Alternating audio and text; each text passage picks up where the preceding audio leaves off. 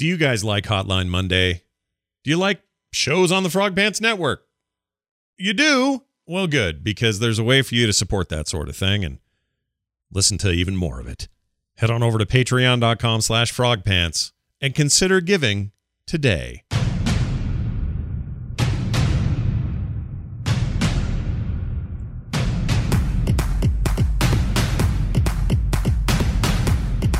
Hello, everybody. Welcome back to Hotline Monday. This is Hotline Monday for the Tuesday. Hotline Monday, Tuesday for February 7th, 2017, with uh, me, Scott Johnson, and Justin Robert Young. Hi, Justin. Well, hello, Scott. How are you? I'm good, man. It's uh, day late, but not a dollar short. We can still take calls today. We can still talk about fascinating, interesting things. Uh, it just, we had a little outage yesterday. So sorry, everybody. It's Hotline Tuesday. You want to know what? I was actually listening to a podcast by Bill Simmons, Yeah. who had a show on HBO called Any Given Wednesday, and it got canceled. And he was like, the dumbest thing I might have ever done was naming my show with a, a day of the week Hmm, in the title. yeah. Because that way we could never move it, even if it was if it didn't work on that day. Hmm. Uh, and I was like, man, what an idiot!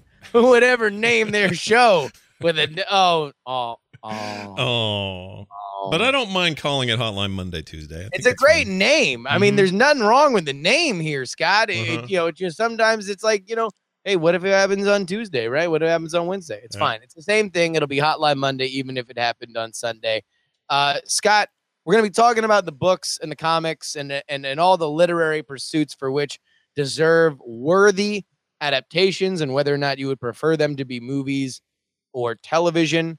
But I want I want to talk to you about something else real quick. Okay, lay it out. What do you I got? want, people, I want people to be able to um to to to buzz in on this and call in uh, uh at, at their whim. Flop your fleshy, meaty pe- uh, uh, appendage on the table and let's have a look at it. What do you got? What's what's your status on uh on big lunches?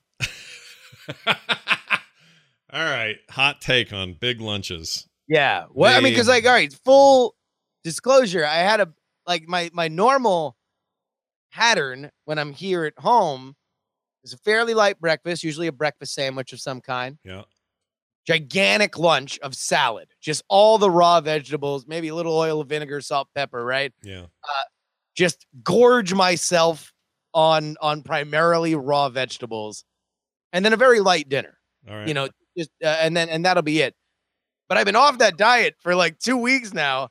I just ate this massive salad, and I'm not gonna lie to you. Like I feel like I'm on peyote. Like I'm just I'm going crazy. I'm I'm in another dimension here, Scott. I feel like I'm gonna derail the goddamn show just by talking That's about this fine. salad. Look, it's fine. It's all we are. What you've done is healthy, but what you've also done is supercharged your, uh, uh, I don't know, your your protein receptors or something, and made it so that you're perhaps, um, you know, a little high on the food, and it's okay. Like it's better that you ate that than if you ate, you know, a big bready, uh, giant burrito or something, because that'll just put you to sleep. It'll have the kind of the opposite effect. At least you're kind of tripping out and not, you know, falling over dead, sleeping, right? Wouldn't you- Sure, but I do feel like this has been a thing. Like right now, I'm on a more healthy kick than I have been in previous incarnations of my lifestyle. But uh, in, I feel like I've always been predicated on a large lunch. Mm. Like I feel like a large lunch has been a part of my life for as long as I can remember food. Uh, Where is your biggest meal? Where does your biggest meal come in? So what you're doing, I think, is the right thing. So just for the record, I think if you're to ask experts, they say moderate breakfast, get yourself some carbs, get your day going, have a big lunch, and have a small dinner. That's I think is generally speaking kind of the way to go. I do it this way.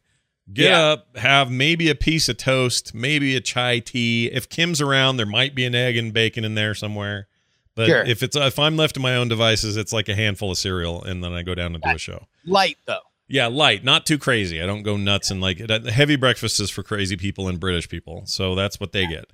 Uh, lunch, I will. It'll vary, but for the most part, it's not too huge. I wouldn't call it a a big lunch. I just say it's sort of, I don't know, average. Like maybe a, What's a, what's a, what's a, what's an average lunchy poo for old Scott J? uh, like a like a like a burger maybe. Um, uh, uh, try to avoid those fries there, but you know, uh, caloric intake wise, maybe maybe a 600 calorie meal. That's where that's where you're pulling pulling the weight, right? Like that's that's where it all goes down. It's all happening not at the zoo, as Paul Simon saying, but rather at Scott's lunch. Right, but then this is where I screw up. So if I ended there, that'd be great. Or if I went on to the evening and just said, "Oh, I'll have like a light dinner," that'd be great. Brad, as as the Slim Fast Shake implored you, a sensible dinner. Yeah, and that didn't happen. What happens to me almost daily, and it's nobody else's fault. Like Kim's really big on making dinner for everybody, so she'll make something super good, and we'll all love it.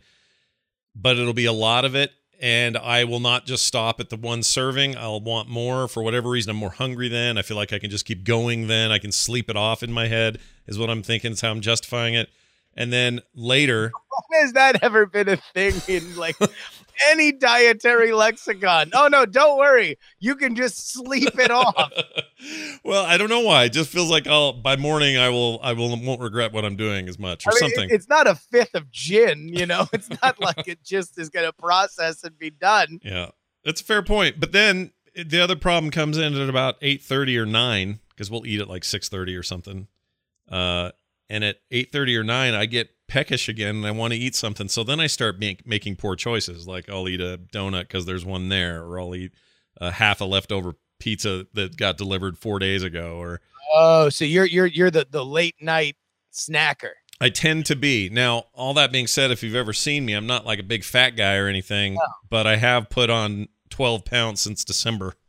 So, well, also you're a taller guy. yeah, it So stretches there's, out. There's more. There's more place to hide it. You Yeah, it's, know? it stretches way out. So what would what would be a rotund uh, you know, uh, I'm trying to think of a good comparison here without offending anybody. But let's say just you know like a a, a big round five fat person.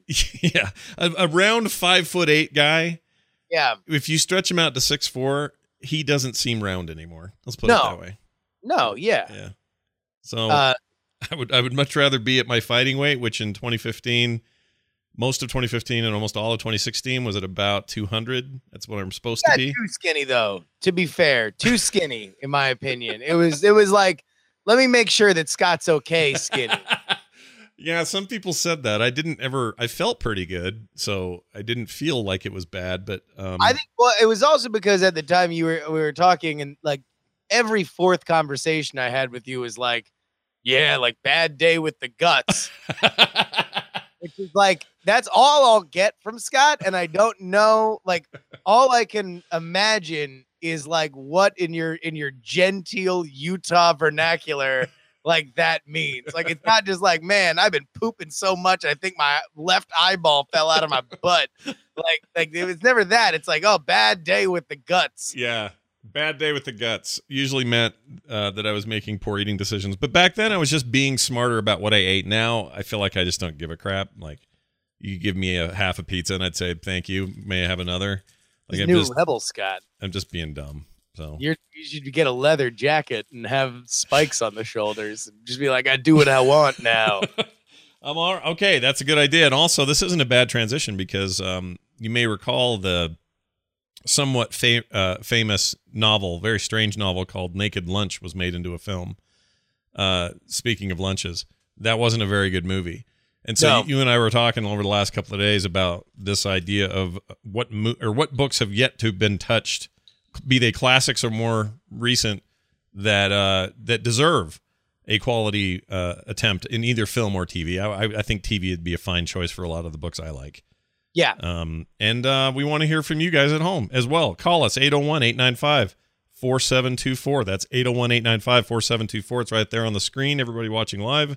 And if you're listening live or somewhere else, you can uh, just have that number 801 895 4724. So for the longest time, Yeah. mine the the great the the holy hand grenade of books to movies or books to television was the dark tower series by stephen king and now that's happening Yeah. so i feel like in a weird way i pushed and pulled for that for so long and was so excited when something would get announced and then it would get canceled and a new version uh, somebody else new producer and then it would get canceled and get pushed to somebody else this actor now that actor whatever it went on so long that I feel like I focused all my attention on I need a world where The Dark Tower is a movie or a series of television. And now it's finally happening. And I feel like I kind of neglected all the other good stuff that should also be uh you know made into film so in a weird way it was my it's like my golden goose but the golden Yeah. goose is about to hatch it's going to be great i hope Okay. So let's get into some of this anxiety though. yeah Because I feel like happy adaptations. Oh, by the way, all right, just so you know, there's going to be a point in which I'm going to uh, have to leave for a second because, and this is just, I'm going to sound like such a piece of dog shit, but our our maids are here. your maids are here you have Yeah. maid wait not just maid but maids well it's like a service then It's a service. you don't have just like a lady well hold on let's we'll start off with a fresh call here hi who's this Hey, Scott and Joe 17. I am sci-fi. hey man it's always good to hear from i am sci-fi what's going on Uh, not too much. Uh, currently on a Q train on my way to see a show that Ghost in the Shell at the Alamo Drafthouse. Oh, nice. The anime then, not not some preview Yes. of the film. Okay, good. All right. Yeah, no, they're, they're bringing it back in theaters. The uh, maybe good, maybe bad movie's going to be out soon. It's interesting. Uh, before you get to your question, or before you tell us your Mhm. your book to movie thing, it's interesting that that is a a whole other category where we're talking about. And I don't know, was Ghost in the Shell based on a manga of some sort? I don't actually know that. It was. Yeah. Okay. Yeah, yeah. It was original. It was original. It was. I I think it was. I'm pretty sure it was originally a manga and then made it into a movie, not the, not the, not the other way around. Okay, so you had manga, and in our in our world, we'll assume this is all true. Manga, then anime, very popular, and now fine, finally an attempt at a feature film. Um, Right. That's a lot like what we're talking about tonight. Interestingly enough. Anyway, I'd love to hear your uh, your take. What do you think needs to be uh, made? So there's a there's a book that I read somewhat recently called uh, "The Rest of Us Just Live Here" by uh, Patrick Ness, uh, and it's a it's a it's basically a story about everyone else in what would be the main story. Like you know, there, there's all these like superpowered people and like gods running around, and then there's the group of people that we're following. Oh, So, interesting. like- yeah. Yeah, like the school the school gets blown up, and they're like, oh, the, I guess the indie kids blew up the school again. Let's go get let's go get ice cream.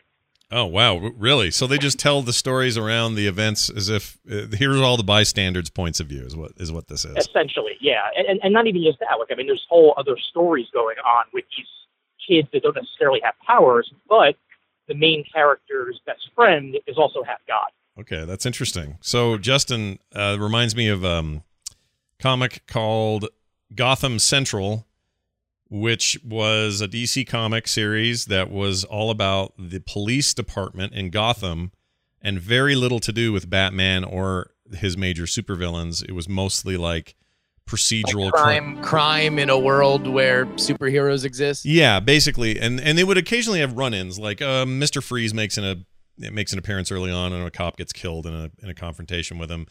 But it's mostly about uh freaking Batman. I wish you would just stay out of our stuff because we can't get work done. And this is sort of po. It's supposed to be set sort of post post corruption Gotham. Like they've cleaned things up. The head of the entire thing now is Jim Gordon.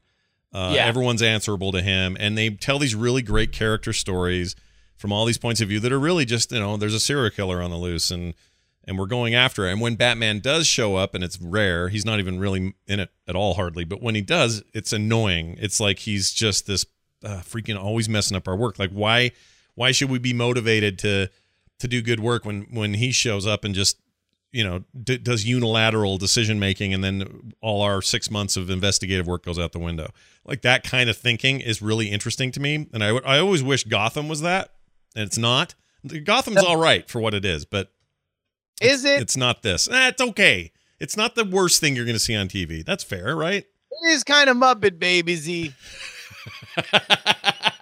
right? i never thought of it that way Babies in it. I never thought of that.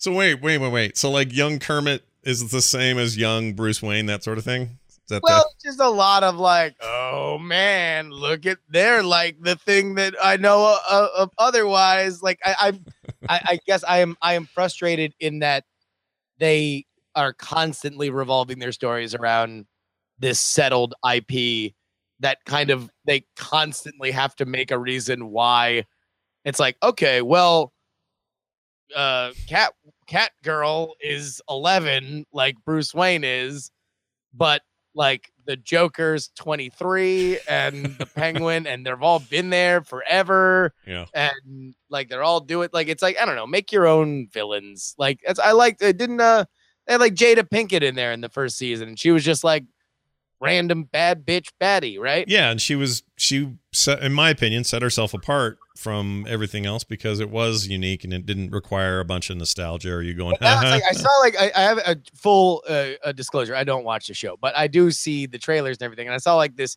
gigantic like nine minute trailer that I think not only uh, uh, recapped the entire season, but also gave away everything that happened in the finale that it was advertising for.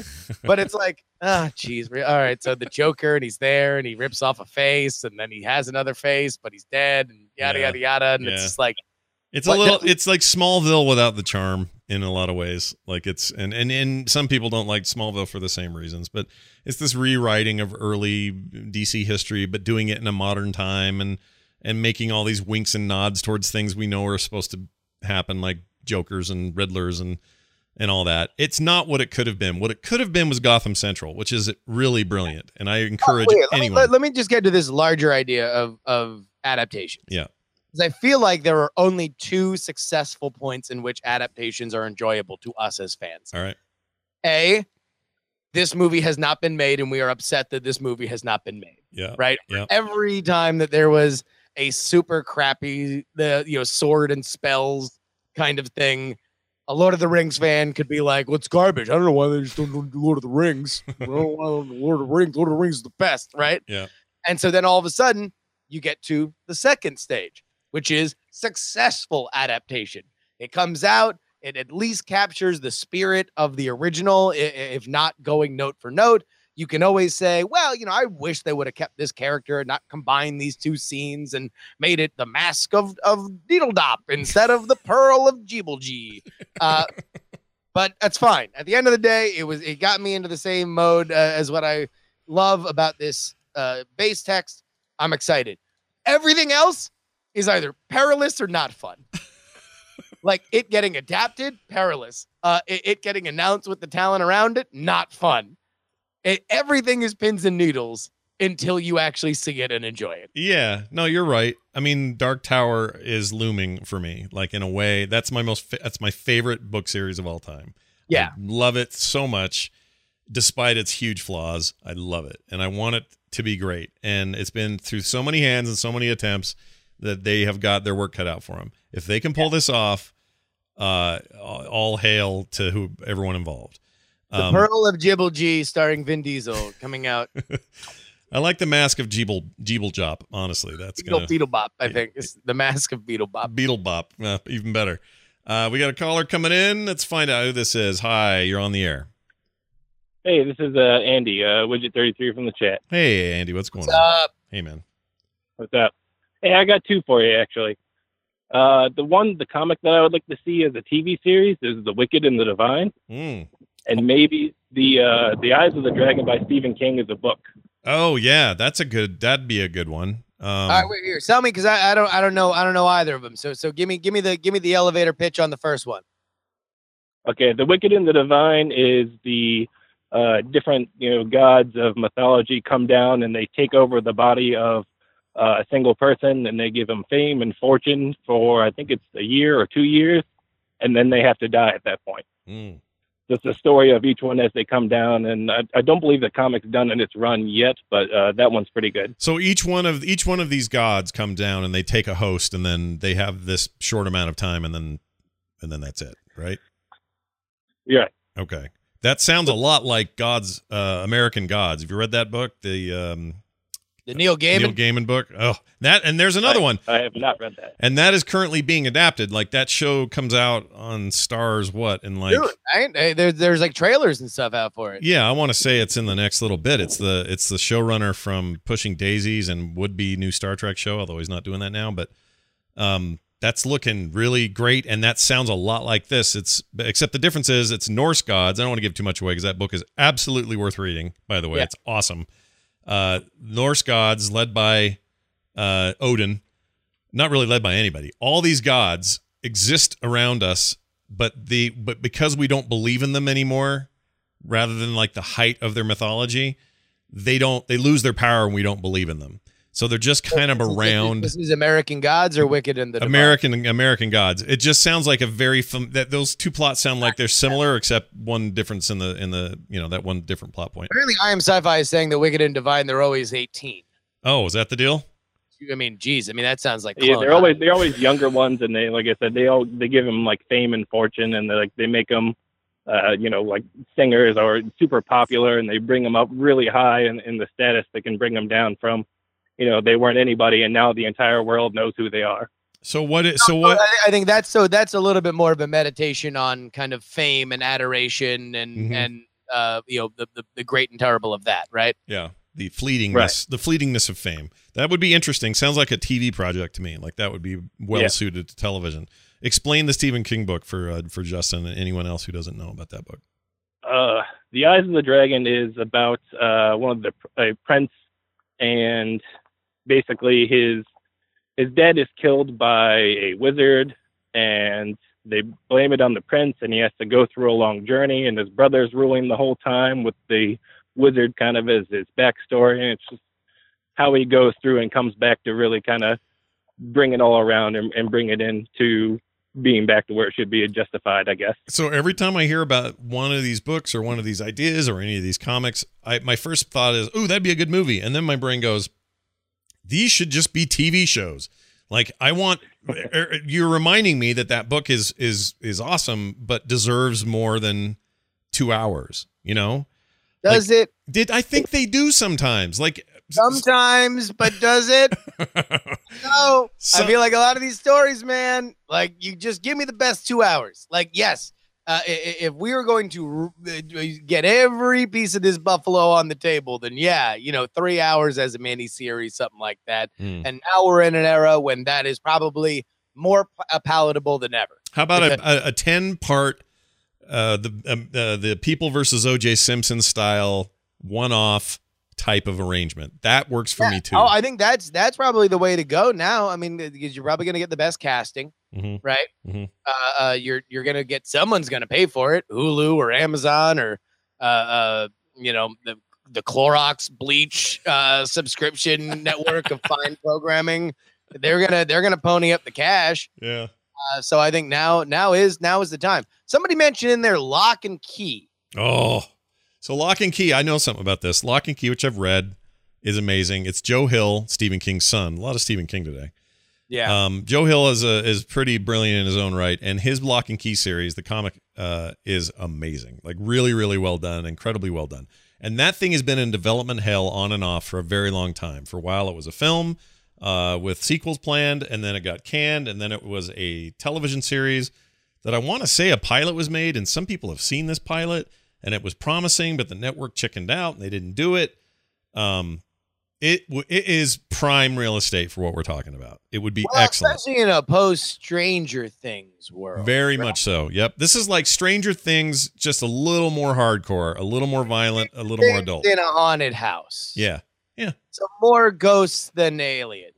Yeah, You know- but it's different. It's not just a ghost tale. Ah, it's hard to explain. It's so good though. Oh my gosh, that's a great one that they bring, It's a bring ghost up. tale. It's a haunted house story. It is, but it's it is, but it isn't. I mean, they don't do all the same tropes, is what I'm saying. Like when you say it's a haunted house story, I think of don't go in there and the doorknob's moving. I mean, It's not like that. It's different. There's like a whole universe around it. Ghosts jumping in and out of people's bodies. But there's a really great serial killer kind of thing, deformed face guy stuff. Oh, Um, sure. Oh yeah, no, you're right. Serial killers have no place in haunted house stories, Scott. I realize what you're I don't, saying.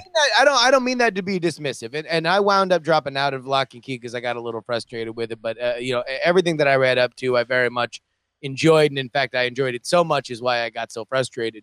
Uh, but I do think that's something that deserves that deserves to be a uh, that deserves to be a TV show Yeah. because I, I do think that there's a there's some evergreen world building that you can tell in in that universe that Joe Hill made Yeah. where you know you can always like I, I almost think the finite element of what the story he was telling made me frustrated because uh, uh plot wise they were pushing things into places that frustrated me whereas in a, in a tv show you can just tell again, it's about a, a crazy haunted house. It's been there forever and has all these different stories and it, it, all the all the mythology is built on these different generations that have uh, uh, been been impacted by it and everything. So it's like Yeah. you can get a little bit of that uh, that preacher sort of vibe. Oh, right. Yeah. How You know, did that, how did that do for AMC? Is that still in? Well, I mean, is there a season two coming? Like, where is that? Yeah, no, season two with Okay. with now the the Oscar nominated uh, Ruth Negga. Oh, that's right.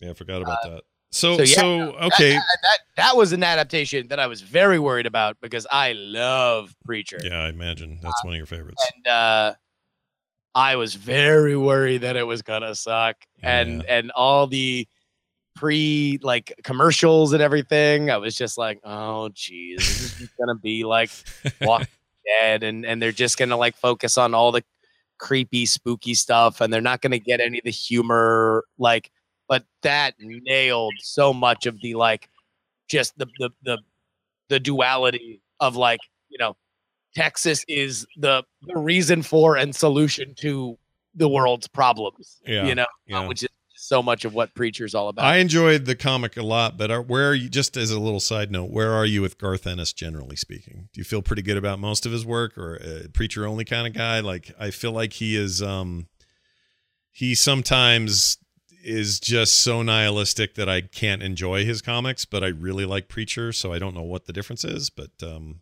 I'm I curious. think comics in general Yeah. tend to be a very indulgent medium Mm. for the geniuses of the profession. And, you know, Grant Morrison and and um oh his um, Alan name is blanking on me. Alan the Moore. The guy who did uh Sin City and and uh, Oh, uh oh, um, the the, the he's uh, all right wingy now. I can't think of his name all of a sudden either. super famous. Uh, right, three hundred. Uh, Ronin. Um, Yeah. him. Frank Miller. Frank Miller wrote RoboCop 2. There you Uh go.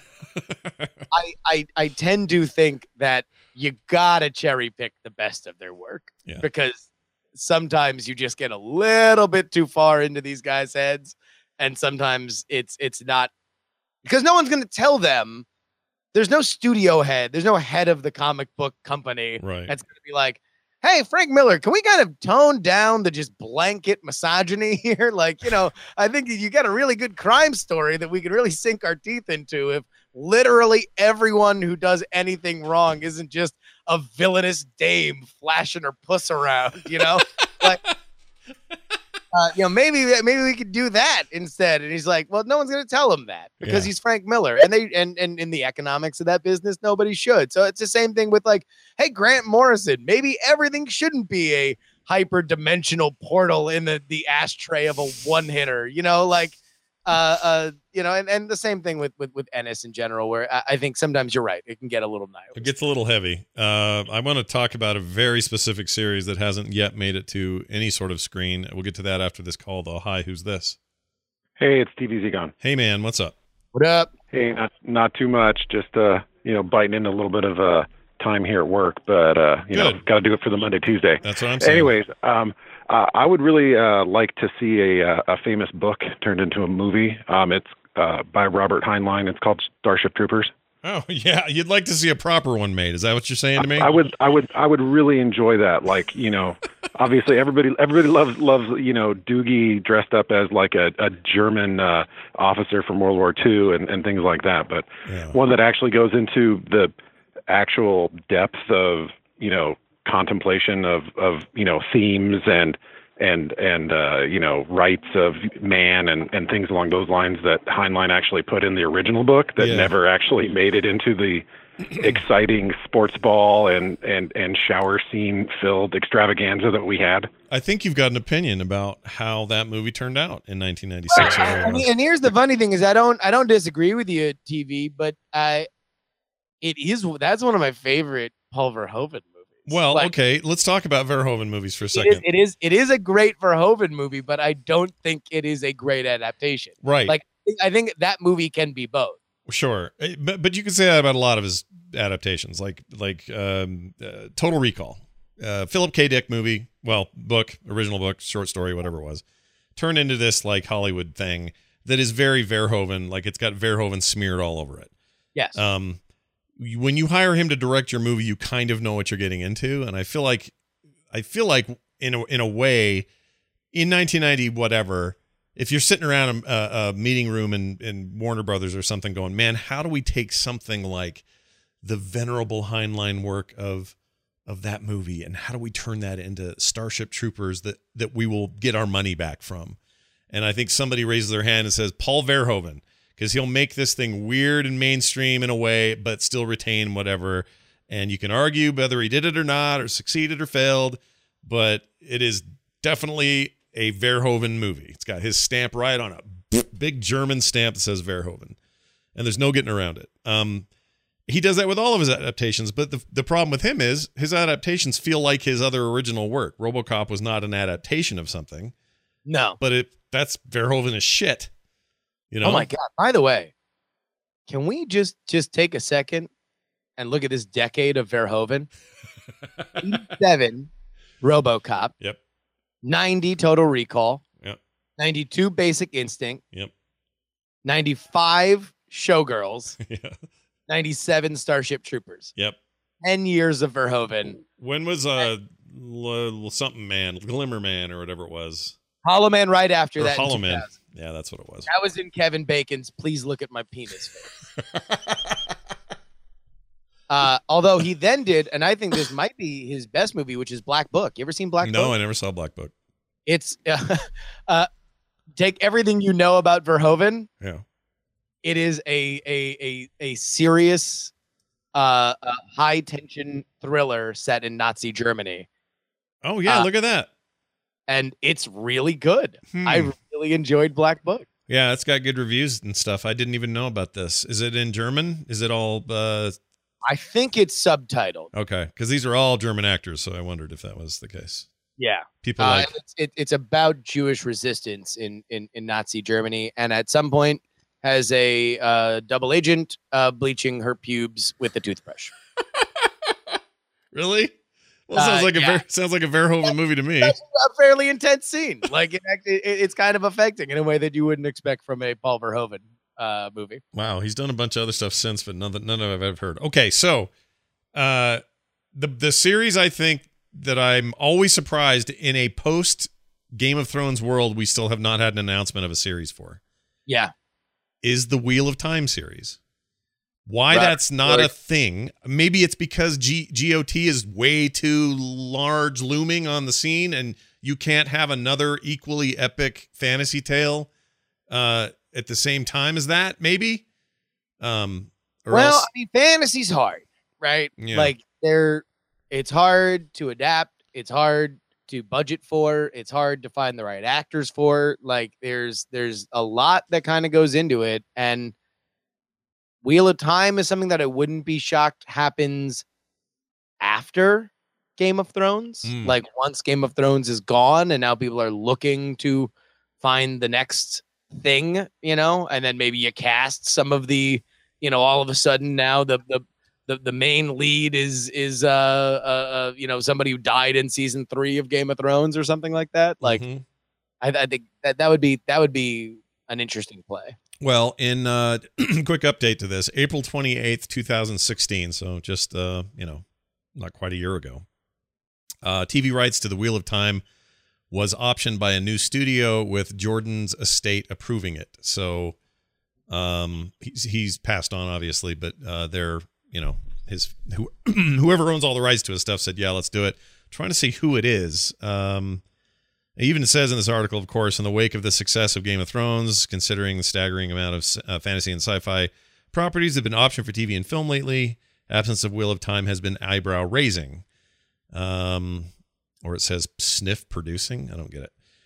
Anyway, uh, let's see. When is it? FX? FX is maybe the studio. Doesn't actually. It just hints that maybe FX is the one doing it. Is the one sniffing around. It's sniffing around, and what that means, and who knows what's happened since April. I I, don't know, but that seems that seems If nothing's happened since April, then nothing's happened. Pro- probably. And how many times do we hear about this? Oh, a thing got optioned, and then we hear nothing for Yeah. six years or whatever. I mean, I feel like Dark Tower was caught in that. Literally web. what development hell is. And by the way, you know, Preacher was something that was in development hell Oh, really? I didn't know that.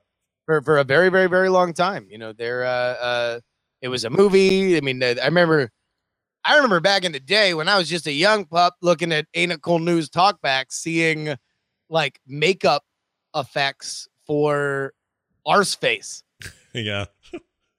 like and, and and being like, oh wow, look at that, there's an Arseface thing. Yeah. But do you think it's is it just a matter of when it's not a matter of will or even money it's when the market will bear it so so it's the perfect time for a a um a station like AMC who has already staked their claim in genre television in a way that's bigger than anybody else's right now with Walking Dead.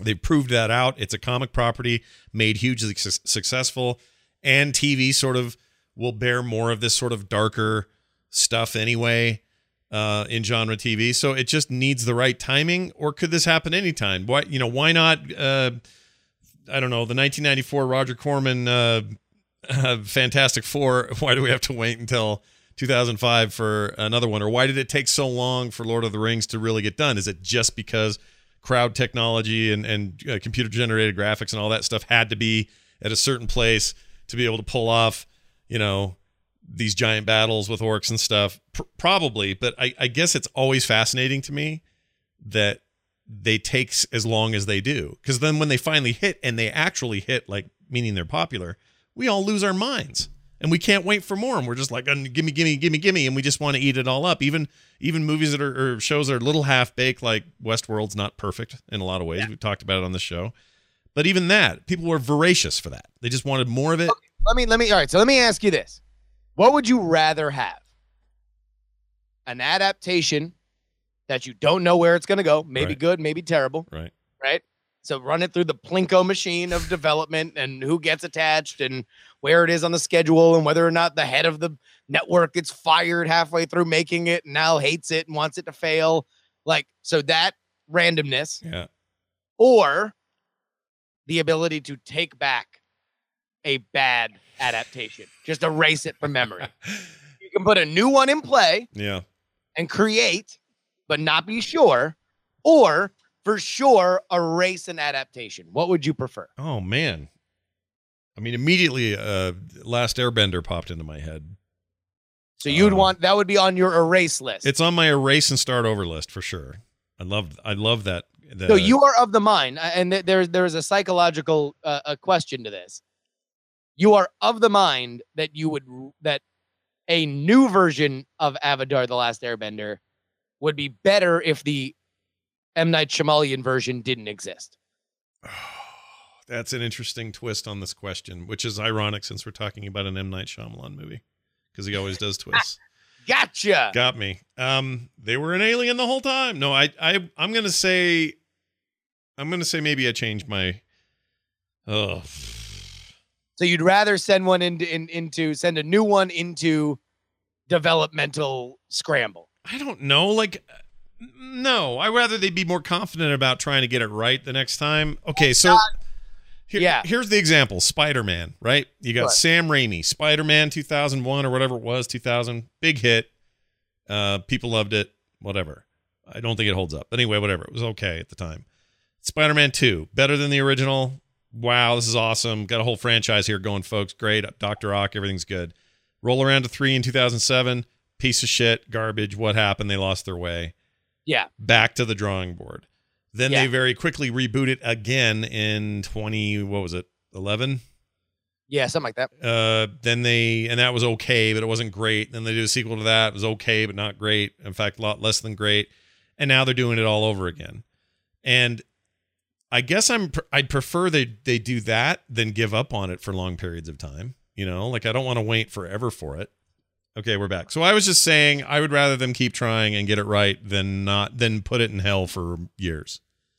So like start okay, like that's is- not what I'm asking. Okay, I'm what do you- asking create or destroy. What would you like to do? And you and you don't know whether or not creation will end in a good thing, but you do know that destruction will erase uh, your least favorite adaptation of your most favorite way. All right, so erase and destroy, meaning it's never there again. It's just you take the the Men in Black like uh, uh, uh, beat bop right to everybody's memory. All right, I didn't think of it that way. Um, Oh yeah, that's a very different question. So, So all all of a sudden, it's like, man, I really hope somebody makes Watchmen. okay, okay, here you go. Well, I liked Watchmen though. Um, all right. So if Rewatch it. uh, uh, really, it's okay, right? Everything we should have known. Everything and that was going to go wrong with Batman vs Superman years ago. And I love Watchmen. I actually don't hate it uh, uh, because I love Watchmen the story so much that you know I would watch a a fifth grade play Yeah. about Watchmen. right.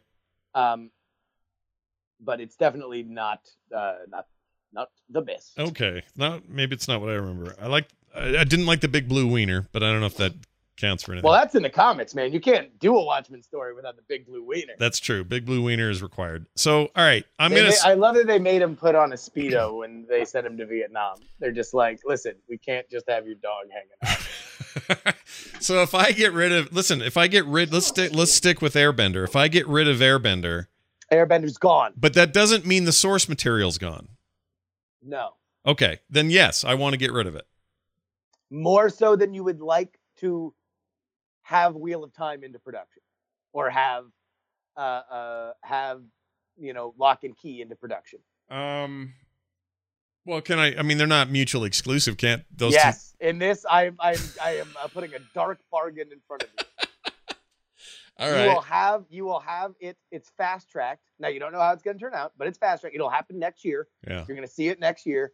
All of a sudden, we're going to get directors and actors, and everything is going to be put together. Yeah, Right. yeah. Or a bad one can go away. Um, no, I'd rather have the new. Then I'd rather have the new stuff in production and just let that thing be what it is. That's that's. I mean, I don't. I want Wheel of Time. I want you know whatever. I want this new. I'm reading this book now called The Atlantis Gene. It's awesome. Uh-huh. I love this book. It's great. It should totally be a TV show or a movie. I would rather know that that's being worked on or that like big successful things have come out of these recently. I love The Expanse. Like in unnatural ways, I love The Expanse. The Expanse is a great example of this, right? Worked out is awesome. Great book series. Love reading that thing. Very entertaining show. Like I don't I don't want them to stop trying. I still I don't like your reality. Your re- your false reality here is weird because I need both to happen. Well, no, you don't need both to happen. Only one can happen, which is what we have to live with, which is the creation unlimited of everything. So, my larger point with all of this is that we just have to understand that crappy adaptations are part of it, and we should always be making new adaptations, which is why I always get frustrated when people are like, oh, geez, it was just three years when we did a Spider Man movie. It's like, no, that's what we always want. We always want a Spider Man movie because if we stop making Spider Man movies because we're tired of them, then we're going to not get a good one. Yeah. Okay. I point- I agree with this. But- yeah. So here's, all right, let me give you one that I think is surefire. This is Surefire a hit, you're saying. Surefire hit. hit Or television show, okay, all right. 100 Bullets. You ever read it? Uh yes. That's a good that's a really good uh comic. Perfect Yeah. television show. Yeah. because the conceit of 100 bullets for those of you who do not know is that uh, it just starts off very simply Right. old man walks up to a random dude says hey i got this briefcase inside the briefcase is a gun with 100 bullets they're totally untraceable as long as you do not shoot the person that you would like to shoot in front of a cop we can get anything else off. Like we are connected on levels that are so deep. We can eliminate uh, uh, video footage. We can uh, uh, make it seem like that person doesn't like that he uh, overdosed or whatever. Don't worry about covering it up. We can cover everything up. Uh, and also, as a little cherry on top, go ahead and check that dossier in there so you can find hard evidence that shows that this person is personally and maliciously responsible for ruining your life. like down to the dirty, nitty gritty cell phone bank record. Uh, uh, and now you have to make a moral decision. Yeah. Do you end a life understanding that you are justified morally and it will have no consequence on you going forward aside from you knowing that you pulled the trigger? Yeah. Yeah. Now this winds up spinning into an amazing mythology dealing with power and conspiracy, and it gets into this weird kind of like you know Roth Oh. thing. Mm-hmm. Uh, uh, but you can always go back to those morality tales. Right. You always they would always have those bottle issues, and in this way, it'd be episodes where you just tell a random cool story Yeah. where where these people are are around. you also had this really interesting um well as part of the conceit the this idea that there is a scarcity to these bullets like you're gonna run out of these like eventually this story can have an ending because we have this like literally the quantity of bullets is 100 and that's interesting too and also gives you an out if you're making a tv show and say i can spread this over you know a six season arc and be done with it which would probably Yeah. make you know a, a, a uh, what am I trying to say? Like a, a cable company happy that they could work it that way. Well, and I think if I remember correctly, it was bought for like Showtime and then just never wound up happening. Yeah, maybe. I mean, that sounds like a Showtime show to me. But it's a really good comic. I mean, comics continue to be ripe for this sort of thing. This is this is like where I want to see most of my adaptations come from. As much as I like books and stuff, and there's a lot you can do there. There's so many comics, indie and uh, obscure and weird and stuff people have never heard of, that would make incredible, um, you know, serialized TV or even you know films if we had to. All right, so before we go, five your top five top, top five adaptations of a prior work to film or TV. All right. Uh, so I'm gonna go uh Foundation. Yeah. Uh, I'm gonna go Stranger in a Strange Land. Okay. I'm gonna go uh 100 Bullets. Mm-hmm. Uh, and then I don't, I don't know. We're, we're starting, we're starting to get, we're starting to get a little thin off the top of the dome. Why don't you give me a couple? All right, for me, it's um, well, it was Dark Tower. That's the one that always comes to my mind. But they're doing it, so I need to calm down to see how that turns out. So that's a Yeah. thing that's coming. So I need to talk about that anymore. Um, another Joe Hill work, uh, The Fireman, I think would be excellent. That would be a great movie. Doesn't need to be a series so much. Um, I'm going to go with uh, this thing I'm, re- I'm listen- reading right now, which I talked about before, which is the Atlantis Gene. Uh, that series is really cool so far. Um, oh, I could say, oh, geez, what's that other book? Yeah, now I'm running out. Shit. Oh, Runaways. Oh, but that's being done. They're working on a Runaway series. Yeah. Uh, what else is there? That's it. You're right. Off the top of the dome, it's hard. All right, let me give you a nonfiction one. Okay. Oh, and I'll say Wheel of Time because I think that should be made. Uh, the Looming Tower. I think that this is this is a time for us to to kind of delve maybe back into uh uh a little bit of that 9/11 Mm. uh, uh, era. This is a, a story about not only radical Islam but Al Qaeda in general. Uh, I think that that in a in a post OJ Simpson miniseries kind of way, there's there's a you could do kind of like an, a People versus OJ Simpson meets 24 kind of uh, uh, adaptation of, of the Looming Tower. There's a lot of really big personalities involved, uh, and it, it is it is a a a very very in depth and interesting look into the formation of Al Qaeda and how 9/11 went down. All right. I'll be down with that. Um, the only other one I might suggest would be. Oh, and it just it just left me. I had it right before you said that. Here, how, how about this? Give me give me a uh, give me something that that you know you can never take back. The Last Airbender, but would that be your give it another crack? Oh, I know Discworld. That's what I was going to say. The Discworld books. I want that. Oh, and Dune. And but that's happening. We just got an announcement of a new Dune remake from um, uh, the director of uh, Sicario and uh, The Arrival. and- Rival and and the new Blade Runner and Yeah, everything. very like, he- very excited about that. That guy's your guy. I think. Um, but no, sorry. You asked. You uh, that came to my head right when you asked your question, and now I forgot your question. What what would would would, would Airbender be your next? uh You're you're like, all right, give it another go. No, probably. Uh, you know what? Before that, I'd rather them retackle Hitchhiker's Guide. Um, I I don't dislike the movie that was made. I think it's fun and has its own reason to be a good attempt. But I feel like we are a little more confident now in this sort of stuff, and that could even be a limited series. like a 10 episode thing for the first book, another 10 gets renewed for the second book, and so on.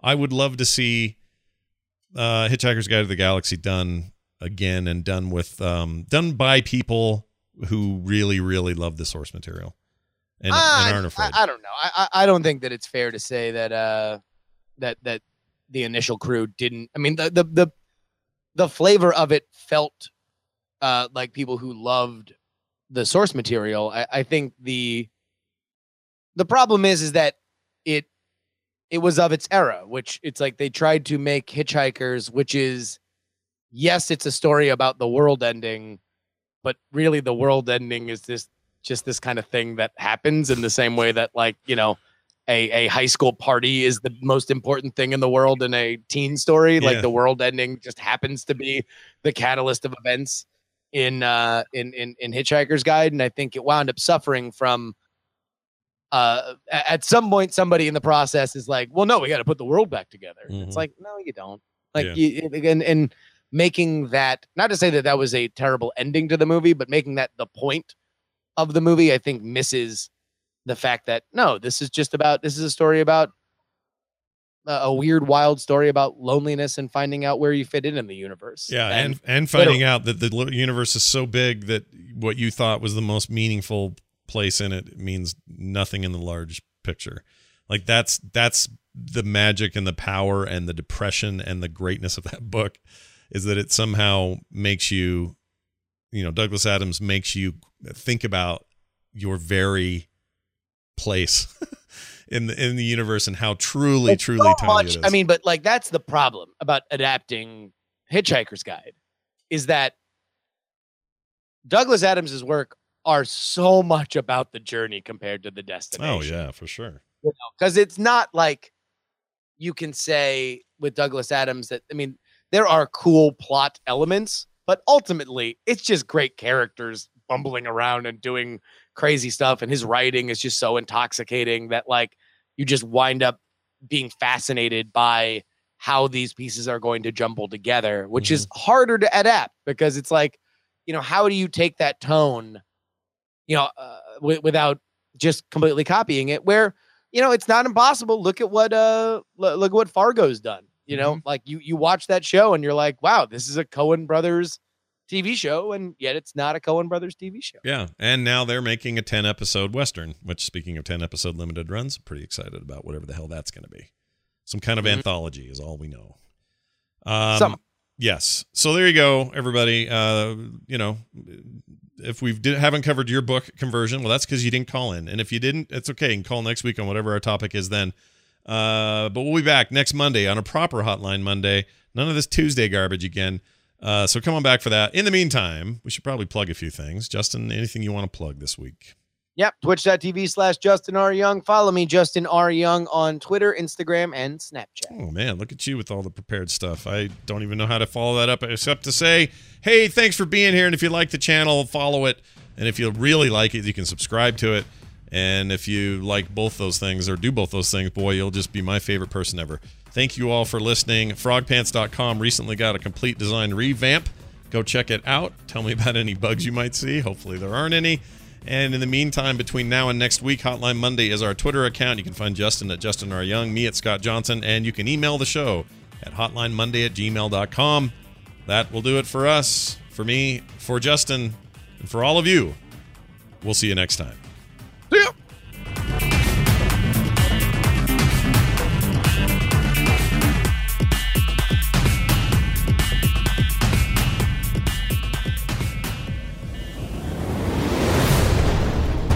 This show is part of the Frog Pants Network. Yes. Get more at frogpants.com.